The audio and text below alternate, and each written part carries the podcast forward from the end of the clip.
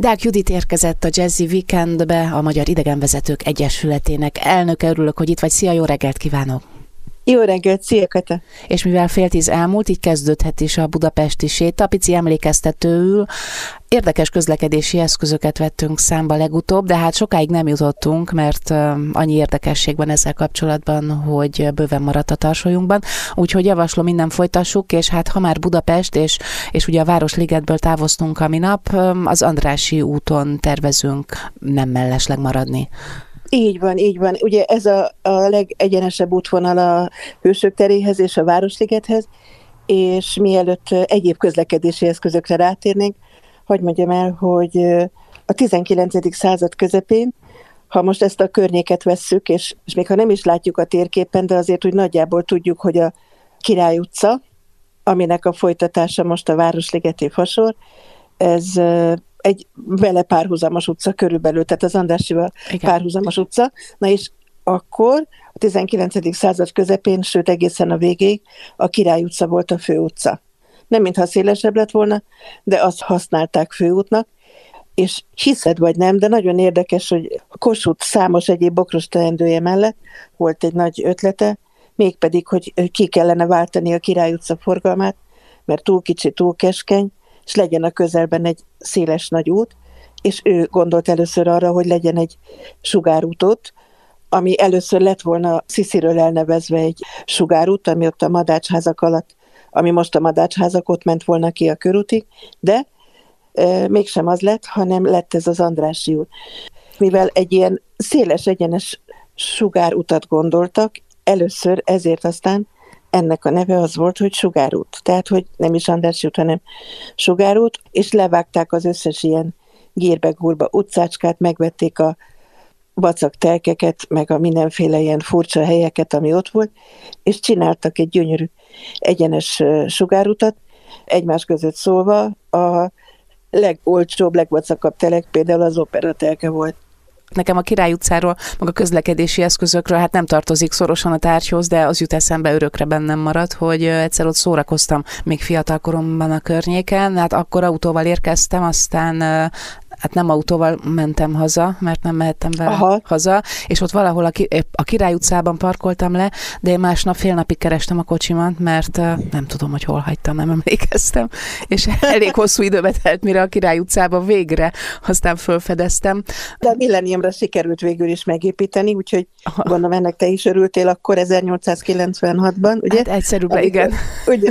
Addigra megtaláltam én is. Igen. Addigra megtaláltad az autót, és akkor sikerült ezt ezt megépíteni. És ott, ott és hagytad abban, hogy ugye az operaháznak volt a legvacakabb a telke, igen, igen, mert hogy mi volt ott volt az előtt? egy ilyen ócskapiac, másrészt pedig egy pár ilyen nagyon gyanús fogadó, és abban az időben tudjuk, hogy a város tervezéséért és jó, jó működéséért a közmunkatanács volt felelős, és több évtizeden keresztül egy báró, a kockás bárónak nevezték, a Podmanicki Frigyes volt az alelnöke, és a gyakorlati munkát ő végezte. És például a Podmanicki Frigyes, aki szerelmes volt Budapestbe, tehát cikkeket írt arról, hogy nyaralni se kell máshova menni. Tehát ő ott lakott, és ott nyaralt, és minden. Tehát uh-huh. Budapest volt a forever. És például ő, aki ennyire imádta ezt a várost, ő leírta ezt, hogy azért hozzá hasonlóan, hogyha oda mennek ezt a környéket meglátogatni, akkor tegyék meg, hogy visznek magukkal pisztolyt. Mert ő például nem mert arra a környékre menni pisztoly nélkül. Chicago? Abszolút, úgyhogy ez volt a legveszélyesebb része a teljes sugárútnak, aztán később Andrási útnak. Egyébként Magyar Ifjúság útja is volt, Népköztársaság útja is volt, ja, bizony. Stálin út is volt, és hát a különféle tereket, például a most Kodály körön, azt volt egy idő, hat éven keresztül úgy nevezték, hogy Hitler tér, az oktogont egy darabig úgy nevezték, hogy Mussolini tér, úgyhogy mindenféle nevek voltak. De azért jól kikupálódott akkor az évszázadok alatt. Abszolút, abszolút, úgyhogy az én nagymamám, aki hát nem volt egy, hogy is mondjam, városépítész, meg, meg azért nem olvasott olyan sokat, de amikor ugye én jártam a, nem ugye, hanem jártam a Színyei Mese gimnáziumba, és az ugye ott volt a körönnél, és mondtam, hogy hát ugye megy az egyes busz a népköztársaság útja, meg a Novhét téren, ugye november 7-et ér október, és azt mondja, hogy erre a kis időre ő nem tanulja meg ezeket a hülye neveket. Ez a kis idő, ugye ez a Kádár időszak volt, ez a körülbelül 40 év, úgyhogy ő határozottan, és mindig például a Vörös Marti teret Gizella térnek hívta, a Vilmos Császár útnak a Bajcsi utat, és Andrási útnak az Andrási utat, úgyhogy ebből az Andrási út már visszajött, és egy-kettő másik visszajött, tehát, hogy Városligeti fasor is például, ami jó sokáig ugye Gorki fasor volt, rendszerváltás után 514 közterületnek a neve változott meg hirtelen, úgyhogy a, a nagyanyámnak ebben is igaza volt. Az Andrási út tehát egy csodaszép sugárút lett, ami összekötött a belvárost és ezt a külterületet, és szerencsénk volt rengeteg nagy tehetséges építéssel a 19. században, akik dolgoztak azon, hogy méltó legyen ehhez a kiállításhoz, amit terveztek ez az út, és szerencsére ennek a munkának az összefogója, illetve a vezetője és a főtervezője Éből Miklós volt. Igen, Iből Miklós, az Andrási út csodáit beszéljük meg a folytatásban. A Jazzy Weekendben ez a budapesti séta Deák Judittal, nem sokára folytatjuk. Deák Judittal visszatértünk, ez a Jazzy Weekend, folytatjuk a budapesti sétát, és az Andrási út megépítésének körülményeiről, illetve Iből Miklósról beszélgettünk, valahol itt hagytuk abba. Igen, szerencsére ennek a munkának az összefogója, illetve a vezetője és a főtervezője Éből Miklós volt aki a 19. század legnagyobb építésze, azt hiszem, hogy ezt kimondhatjuk ilyen röviden. Nagyon sok házat ő tervezett ezen az úton, és azt gondolta ki, hogy még azzal is játszott, tehát arra is volt kedve és ideje és tehetsége, hogy azt találta ki, hogyha végigmegyünk ezen a kicsivel több mint két kilométeres úton, akkor bárhol van a látogató, mondjuk aki arra sétál, a házaknak a elhelyezéséből, nagyságából, díszeiből, a kertek meglétéből, vagy nem, a szervizutak létéből, vagy nem. Tehát, hogy ezekből a dolgokból ő maga meg tudja határozni, hogy körülbelül milyen messze van a belvárostól, vagy a nagykörúttól, vagy a városerdőtől. De tényleg, Tehát a, de tényleg. És ugye, hogyha belegondolsz az elején, ott vannak a pici, hát ugye a későbbiekhez képest pici villák, kertel körbevéve, rezidenciák, tehát ilyen úri rezidenciák, kicsi házakkal, villákkal, és ott vannak a természetesen a szervizutak. És akkor jössz tovább második szakasz, még mindig vannak szervizutak, de már nincsenek kertek, a házak egymás mellett építve, és egy kicsit magasabbak. És elérünk az oktogonhoz, oktogontól Bajcsig, ez a harmadik szakasz, a legkeskenyebb rész, teljesen eltűnnek a szervizutak, abszolút nincsenek kertek, és a házak mindenhol legalább egy emelettel magasabbak, uh-huh. vagyis ha nem vetted volna észre, kérem szépen tessék körbenézni, és észre tetszik venni, hogy mindjárt itt a belváros. Abszolút érződik, soha nem fogalmaztam Ugye? meg magamnak, de igen, mindig is. Nagyon-nagyon, annyira szellemes, volt. és annyira, tudod, olyan elegáns, és, és szóval nagyvonalú tényleg ez a éből nagy csodálója vagyok. Szóval az András útnak a, a legelső szakaszán vagyunk, közlekedési eszközökkel foglalkoztunk korábban, és ugye nem itt ment, de hagyd mondjam el, hogy a szintén 19. századi termék Magyarországon, elindult az első villamos a Nyugati és a Király utca között, ez mondjuk keresztezők az Andrásit, ugye a Nagykörút, ez a 80-as években, és a maximális sebesség a villamosnak 10 km volt per óra, úgyhogy gyalog egy picit gyorsabban lehetett menni hát körülbelül, mint, mint villamossal, de hát képzeld el, hogy olyan villamos volt, a Siemens gyártott egyébként a mostani 4-es 6 is a Siemens gyártja, és olyan villamos volt, hogy több mint 40-en fértek el benne. Tehát ez egy óriási dolog volt. Ez az omnibus után, meg a lóvasút után, hát ez egy óriási fejlődés, ahol a, emlékszel, talán a múltkor Persze. beszéltünk erről, hogy 8-14 ember félt el rajta, na most itt hát több tucat ember elfér, hát őrületes nagy teljesítmény volt, és aztán jóval később indult meg az autóbusz, volt egy próbajárat, de a rendes autóbuszjárat Budapesten, ez a Vilmos Császár úton indult, ez a mostani Bajcsi 1915-ben, és hát itt is már tömegek mehettek föl. Itt 50 ember már elfért alul fölül, úgyhogy elképesztő sokasság volt, ugye tömegközlekedés.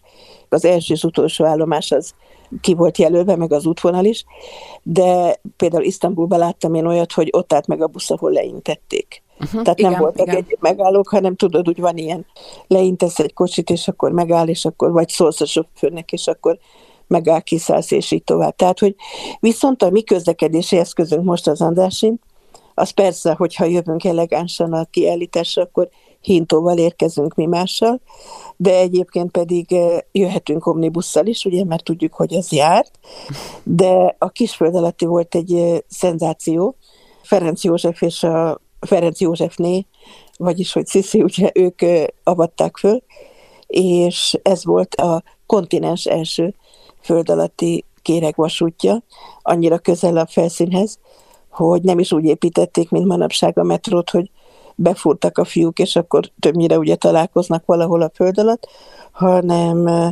amikor már készen volt a sugárút, akkor ástak egy nagy gödröt, egy alagutat, és felülről megcsinálták ezt, ahova belefért a kis föld alatti. Tehát egy mély árokban építkeztek. Egy, igazából egy mély árkot ástak, és tettek rá egy födémet, és aztán ugye ez lett a sugárút, majd az Andrási út.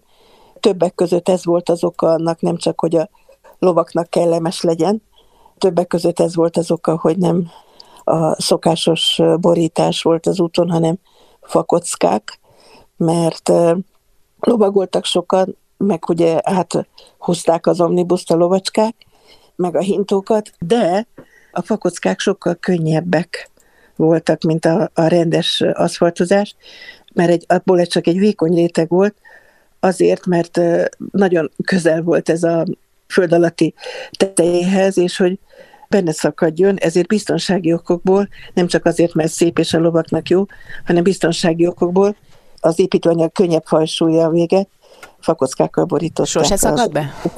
És nem szakad be soha. Nem úgy, mint a fönn a várban a 16-os busz alatt egy párszor, tudod, amikor igen.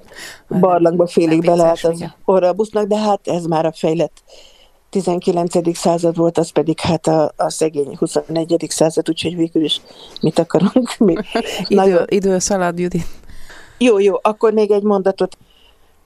András út első szakaszán vagyunk tehát, amikor elindulunk, akkor azt látjuk, hogy ugye itt vannak ezek az elegáns villák, és ahogy mi hivatalosan nevezzük az útnak ezt a részét, ez az úgynevezett diplomata negyed. Kettő kimondott diplomata negyed van Budapesten, az egyik az Andrássy útnak ez a szakasza, ahol a fő úton és a mellékutcákban 12 követség és követségi rezidencia található, és a másik nagy diplomata negyed is itt van a közelben, kicsit kevesebb diplomáciai képviselettel, és az a Stefánia út a stadion környékén, illetve a Föltani Intézet környékén. Uh-huh. Lesz mit taglalnunk még itt az András Igen, úton, csak abszolút. hogy most az idő velünk Igen. mindig, mintha kétszer olyan sebességgel szaladna, mint normálisan, és van április vége lévén sok-sok érdekes, meg Így szép fordulónk is. Ezekről beszélgetünk nem sokára, most viszont jöjjön egy dal, Helper Hendrix Experiment és a Foxy Lady. Ez a Jazzy Weekend, Deák Judittal folytatjuk a műsort, érkezzen a kalendárium, fellapozzuk már is az aktuális évfordulókat, április 23-a van. Én azt gondolom, hogy a mai nappal kapcsolatosan csak egy tényleg egy mondatba említsük meg, hogy 1970-től egy nemzetközi ünnep a Földnapja, úgyhogy ma van a Földnapja, ezt az egész világon megünneplik különféle módokon, és megemlékeznek rá, szerintem ez egy nagyon fontos dolog. Aztán nekem egyik kedvenc szerzőm született és meghalt ezen a napon, úgy hívták, hogy William Shakespeare. 1564-ben született ezen a napon, április 23-án, és úgy alakult, hogy 52 évvel később ugyanezen a napon halt is meg, tehát nem kell külön megtanulni a halála vagy a születése napját. Az Avon Party Stratfordban így kezdődött az érettségi tételem, a mai napig nem felejtem ez el. Így van, az Avon Party Stratfordban, és ott van ez a kis folyó, és igazán ott vannak a hattyúk, és tényleg ott van a, egy síremlék az ottani templomba, de hát persze a fő síremlék az pedig a Westminsterbe, Londonba. Shakespeare 37 színdarabot írt, és 154 szonettet, és kettő elbeszélő költeményt, és máj napig folynak a kutatások és a viták, hogy vajon ő volt-e ez a, azt mondják, hogy egy másodrangú színész, akinek nem lehetett ekkora tájékozottsága, ennyi ismerete. A tehetségét persze nem firtatják, de hogy szóval nem, nem tudják elképzelni sokan, hogy ő képes lehetett megírni sokan ezt a sok mindent, sokan egy kortársáról, Márlóról gondolják, hogy talán ő volt az, aki megírta a Shakespeare szonetteket vagy a darabokat, de minden esetre nagyon kevés bizonyítottan saját írást találunk tőle, azok viszont azok a mondatok, amelyeket az egyik darabjában találunk, úgyhogy máj napig nyílt vita. Minden esetre azt gondolom, hogy fogadjuk el, hogy ő volt az. Shakespeare szülőházában lehet látni a konyháját, az írószobáját, azt az asztalt, ahol a leckéket írta, és úgy írta, hogy állva, hogy kellemes kézmagasságban volt egy ilyen kicsit dőlt asztallap, és akkor azon írt, és hát például ott volt az a eszköz, amikor a járni tanították, ami azt jelentette, hogy volt egy rúd beszerelve a konyhába, egy ilyen vastag rúd, ami körül volt egy ilyen fémből készült valamilyen abroncsféle, és annak a, a végére egy olyan fél méterre volt ettől a függőleges úttól, egy ilyen kis, hát nem is tudom, mint egy őr, mint egy nyakőr, de kicsit vastagabb, na és abba rakták bele a gyereket. Ez a baby komp. Azt, azt, azt abba rakták, és akkor itt járt körbe és körbe a konyhában, hogy ne zavarja az anyát, de biztos távolságra legyen mindentől, de azért ott van a szem előtt, és a gyerek ebbe az abroncsba, ebbe, ezen a porrázon mászkált körbe és körbe a konyhába. Tehát neki is volt egy ilyen, és ezt ott meg lehet nézni, ha oda mész, szóval én hiszek benne, tehát én azt remélem, hogy ezeket ő írta, még akkor is azt hitte, hogy se országban tenger van. Az nem olyan nagy baj, mert sokan mai napig nem tudják, hogy, tehát sok mindent nem tudnak. Például nem régen a csecsen elnök azt mondta, hogy valamilyen ultimátumot adott Ukrajnának, és azt mondta, hogy ez a közelmúltban volt, hogy február 31-ig ezt ja, meg kell válaszolnia. Tehát, hogy azt akarom mondani, hogy higgyük el, hogy Shakespeare írta a Shakespeare darabokat. Nyilván ez Igen? az angol nyelvben még inkább tetten érhető, de a magyar fordításokban is egy olyan jellegzetes nyelvezete van a Shakespeare műveknek, hogy nem is Abszolút. kell okvetlen ismerni, elég ha hallod, Igen. és lehet tudni, hogy ez bizony Shakespeare. Abszolút, abszolút, és én nekem meg olyan szerencsém volt, hogy a emlegetett színyei gimnáziumban nekünk egy angol, angol-angol tanárunk volt, és ő szerelmes volt a Shakespeare-be és a Beatles-be. Úgyhogy ezt a kettőt tanultuk általában, Shakespeare szonetteket és az összes Beatles számnak a szövegét tudnunk kellett, le, le kellett fordítani, úgyhogy hát rajongtunk érte, és valóban, tehát van egy olyan nyelvezete Shakespeare szonettjeinek, ami semmivel össze nem hasonlítható. És akkor ezen a napon született például Janikovszki Éva, tehát azért őt is említsük meg, mert azért szerintem egy borzasztó fontos, tehát a magyar irodalomnak egy fontos alakja, tündéri könyvei vannak, és felnőttett gyereket egy, egyaránt elbűvöl szerintem. Akkor éppen ma van az Aranybulának a kiadásának az évfordulója, 1222, ugye második András kiadja az Aranybulát, Két ellen. Aranybullát, igen, kiadja minden féle szorongatások közepette, mert hogy kiürült az államkincstár, nem csak ő szórta a, ki a pénzt belőle, hanem a első felesége, a Gertrudis, és mindenféle ajándékokat adott, és aztán rászorították a főurak, hogy ezt megírja is benne a megalázó ellenállási záradékkal. Szóval most van ennek a, az évfordulója, és hamarosan nyílik egy aranybulla kiállítás az Esztergomi bazilikában kimondottan ezzel kapcsolatosan. Aztán 24-e holnap, vasárnap, az pedig Szent György napja, ugye hát György nap van, és mint névnap. Ő a katonák és a földművelők védőszentje volt, ő kis-ázsiai származású volt, katona volt és vértanú volt, és azt tartották, hogy igazából Szent György napja, vagyis április 24-e, az első napja a tavasznak, és hogy akkor kezdődik igazán a tavasz, és hogyha pedig nem volt jó az idő, akkor azt, amit mi óvodában szerintem tanulgattunk, ilyen kis mondókát vagy dalocskát, ez a süsfölnap, ezt eredetileg úgy énekelték, hogy süsfölnap, Szentgyörgynap, kert alatt a ludacskái megfagynak, terítsd le a köpönyeged, adjon Isten jó meleget. Tehát ezt kérték mindig Szent Györgytől, és uh-huh. azt remélték, hogy ekkor változik meg az idő.